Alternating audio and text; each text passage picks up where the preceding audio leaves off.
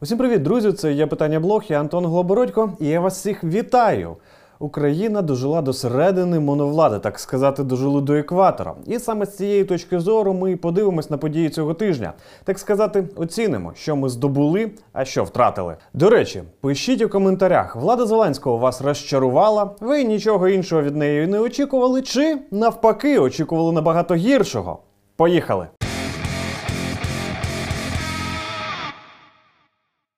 А тиждень почався з перемоги, яку кували дуже тихо, і я хочу подякувати усім, хто був до цього причетний. Почалося все з того, що в понеділок вийшло інтерв'ю Володимира Зеленського, де він вкотре пообіцяв незалежність для набу. Ну знаєте, обіцяного три роки чекають, тим більше обіцяв він це вже не вперше. Ми пришвидшимо голосування другого читання закону про набу. Е, Це буде точно. Впевнений, що ми проголосуємо цей закон. Але вже у вівторок Верховна Рада таки проголосувала зміни до закону про набу. І саме ці зміни гарантують, що судова мафія більше не зможе втручатись у незалежність Національного антикорупційного бюро. Більше того, наступного директора набу виберуть за прозорою і чесною процедурою. А наступного директора мають призначати вже наступної весни, весною 2022 року. І вся ця історія виглядає цікавою в контексті того, що відносини між директором набу Артемом Ситником і Володимиром Зеленським останнім часом доволі напружені. кажуть, що вони взагалі не спілкуються. Конфлікт між ними почався через кримінальну справу, яка завело Національне антикорупційне бюро після того, як була закуплена перша партія вакцини проти коронавірусу. А історія була такою: перша партія вакцини проти коронавірусу Міністерством охорони здоров'я була закуплена за дуже мутною процедурою. І через це до Національного антикорупційного бюро була подана заява про можливий злочин. Набу не могло не зареєструвати цю заяву, і через це розгорівся чималий скандал. Після того, як директор Набу Ситник зареєстрував кримінальне провадження через порушення процедури закупівлі вакцин, перемовини з іншими постачальниками були дуже сильно ускладнені. Президент дуже лютував, кажуть, що він навіть звільнити ситника через це хотів. І взагалі-то, як на мене, те, що ситник і Зеленський не спілкуються, це навіть добре. Ми можемо гарантувати, що в діяльність Національного антикорупційного бюро таким чином ніхто не втручається з банкової. Але головне інше. Ви лише уявіть, як після цієї історії було складно переконати президента, що новий директор НАБУ має бути таким самим незалежним, як ситник, так сказати, ситник номер два. Але переконати вдалося, і вже з наступного року ми будемо мати нового директора НАБУ, який буде незалежний від органів виконавчої влади і президента особисто. Ще одна перемога в антикорупційній політиці цього тижня це розблокування конкурсу з обрання головного спеціалізованого антикорупційного прокурора. Цей конкурс триває вже понад рік, і весь цей час САП не має власного керівника. Це означає, що 100% генеральний прокурор Зеленського Ірина Венедіктова може напряму втручатися в розслідування набу. До речі, саме завдяки втручанню Венедіктової справу Татарова в грудні минулого року вдалося поховати. А конкурс був між іншим заблокований протягом останніх чотирьох місяців саме через те, що в ньому перемагали не ті люди, яких хотів туди поставити Татаров. У нього було чимало людей в конкурсній комісії, але вирішальне право голосу було у міжнародних експертів. Саме тому у фінал конкурсу вийшли не ставленики Татарова, а Синюк і Клименко. До доброчесності обох цих кандидатів питань немає. Але що ще цікавіше, саме Клименко це той детектив набу, який керував розслідуванням справи Татарова. Я думаю, саме тому Татаров дуже не хоче, аби він переміг у конкурсі на обрання головного прокурора САП. Не маючи можливості впливати на результати конкурсу, люди Татарова просто заблокували діяльність конкурсної комісії. Вони не ходили на ключові засідання, і тому конкурсна комісія не могла призначити ключовий етап цього конкурсу. САП до нового керівника САП я також був здивований е, тим, що комісія не може зібратися до е, остаточного вже результату, остаточного етапу. Цього тижня дату практичного завдання, на якому мають визначитись уже кінцева, хто переміг, призначили. Ця дата 28 жовтня. Ми трішки попрацювали.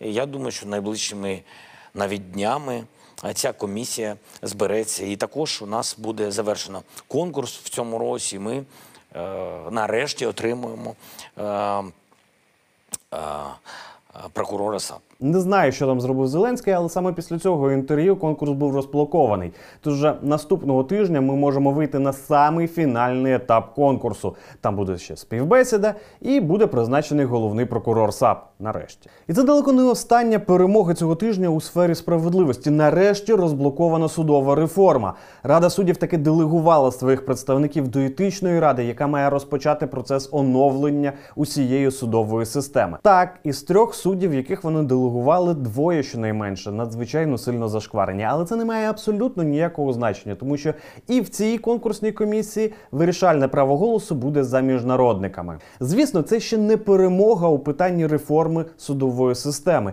Ще є подання Верховного суду до конституційної з вимогою визнати всю реформу неконституційною. Але Володимир Зеленський з цього приводу обіцяє таке. Я впевнений, що зараз Конституційний суд не заблокує судову реформу.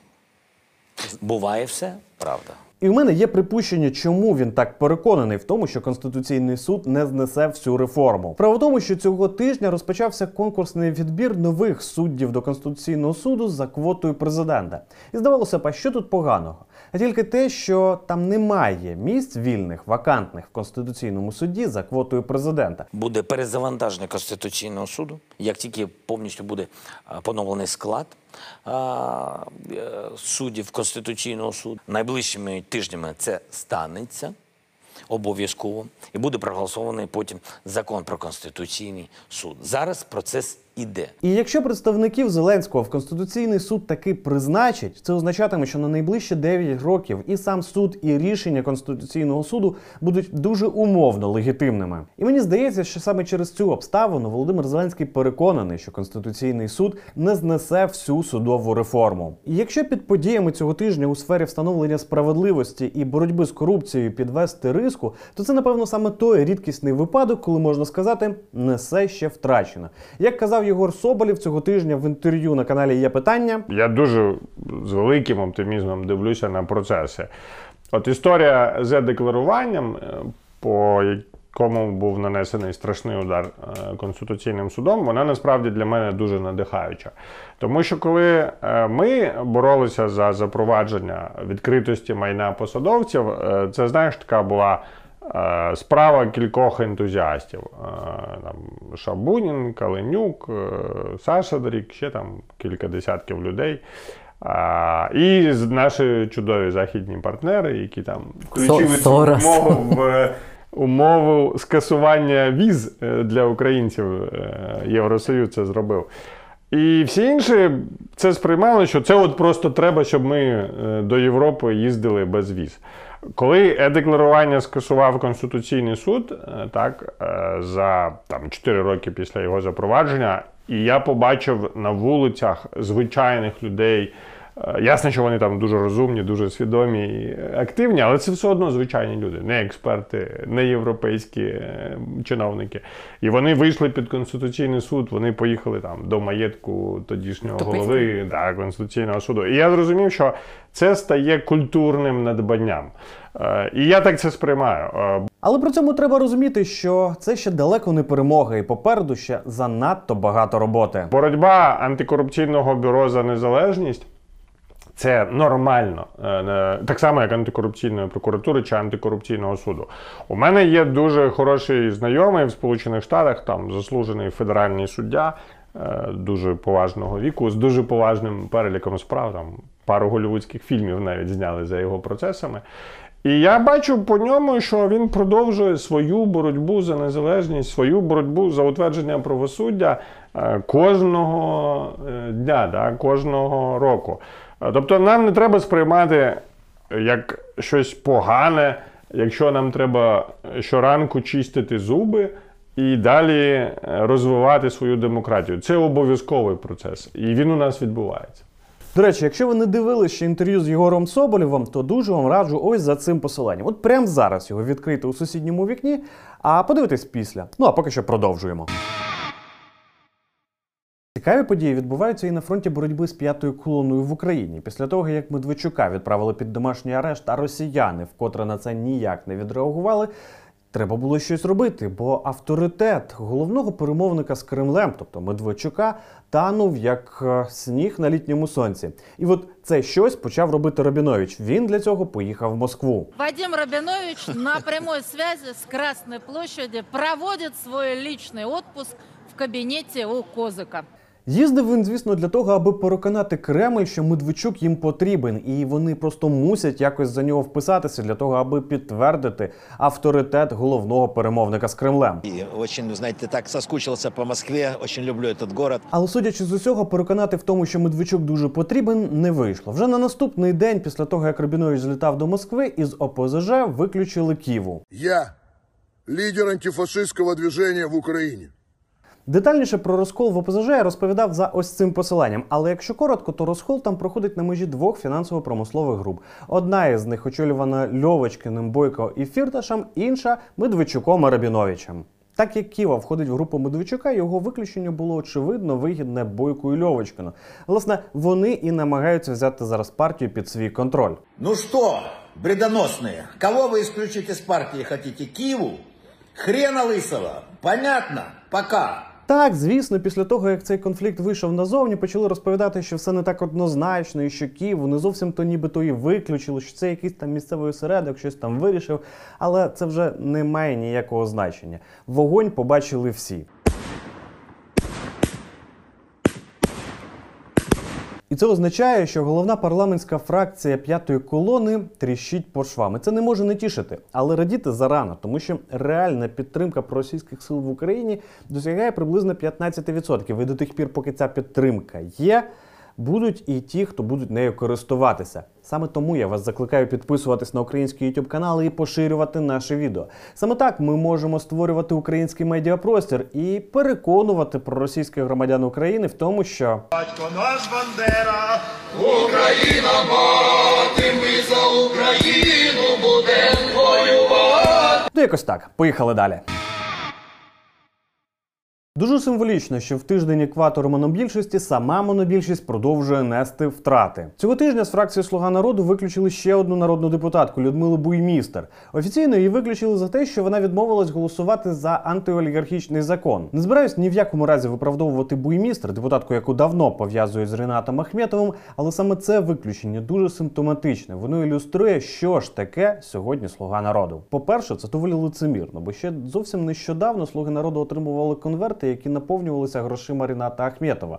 А сьогодні, коли гроші їм платять з банкової, гроші, які вони заробляють, умовно кажучи, на великому будівництві чи великій реставрації, вони вже всі роблять вигляд, що брати гроші у Ахметова це дуже соромно. Хоча ще пару місяців тому їм так не було. Ну а по-друге, давайте проаналізуємо, кого і за що з фракції Слуга народу виключали, а кого по якійсь причині ні. Буквально в перші ж місяці роботи Верховної Ради 9-го скликання з фракції Слуга народу виключили Анну Скороход і Антона Полякова за те, що вони голосували в розріз з лінією партії. Незабаром після цього виключили Романа Іванісова під тиском суспільства через те, що він, як виявляється, був судимий за зґвалтування. Ще через рік з фракції виключили Олександра Дубінського. Це той, що мама любить скорость, і виключили його теж під тиском суспільства з однієї сторони, а з іншої під тиском американців, які внесли його в санкційний список. Наступним виключеним депутатом був Євген Шевченко, депутат з ватною свідомістю і любитель диктатора Лукашенко. Саме він їздив його вітати після того, як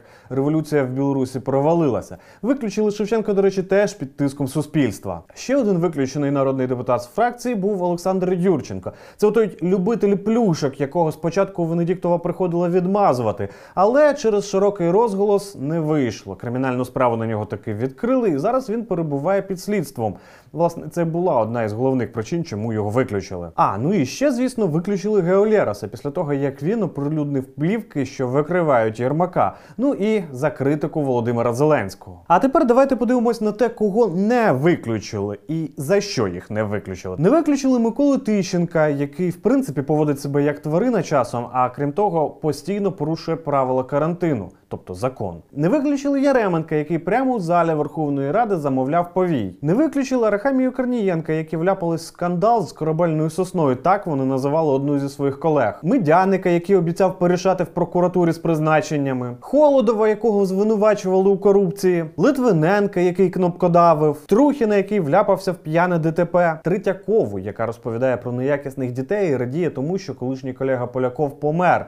Мовляв, одним ворогом менше. Її, до речі, не зняли навіть з голови комітету соцполітики, а всього лише відсторонили на 5 засідань. Якщо всі ці історії підвести підсумок, то відбувається все саме так, як і мало відбуватися. Коли понабирали випадкових людей, важко було очікувати на те, що команда буде міцною. Але головна проблема навіть не в тому, що у Зеленського в команді купа зашкварених персонажів. Проблема більшого гатунку в тому, що їх просто ні на кого міняти, бо лава запасних закінчилась, навіть не почавшись. І можливо, це звучить дещо комічно, мовляв, цар хороший, а бояри погані, але ні, це не так. Бо особисто сам Зеленський несе за це відповідальність. Бо це він переконав українців в тому, що він змінить цю країну, а команду, яка ці зміни мала реалізовувати, не зібрав. Тож у мене виникає враження, що міняти він нічого і не збирався. Бо якби збирався, то для початку почав би збирати команду людей, яка ці зміни повинна була б реалізовувати. Таким був цей тиждень. Я Антон Голобородько. Це є питання блог. Не забувайте підписуватись на цей канал, ставити йому вподобайки.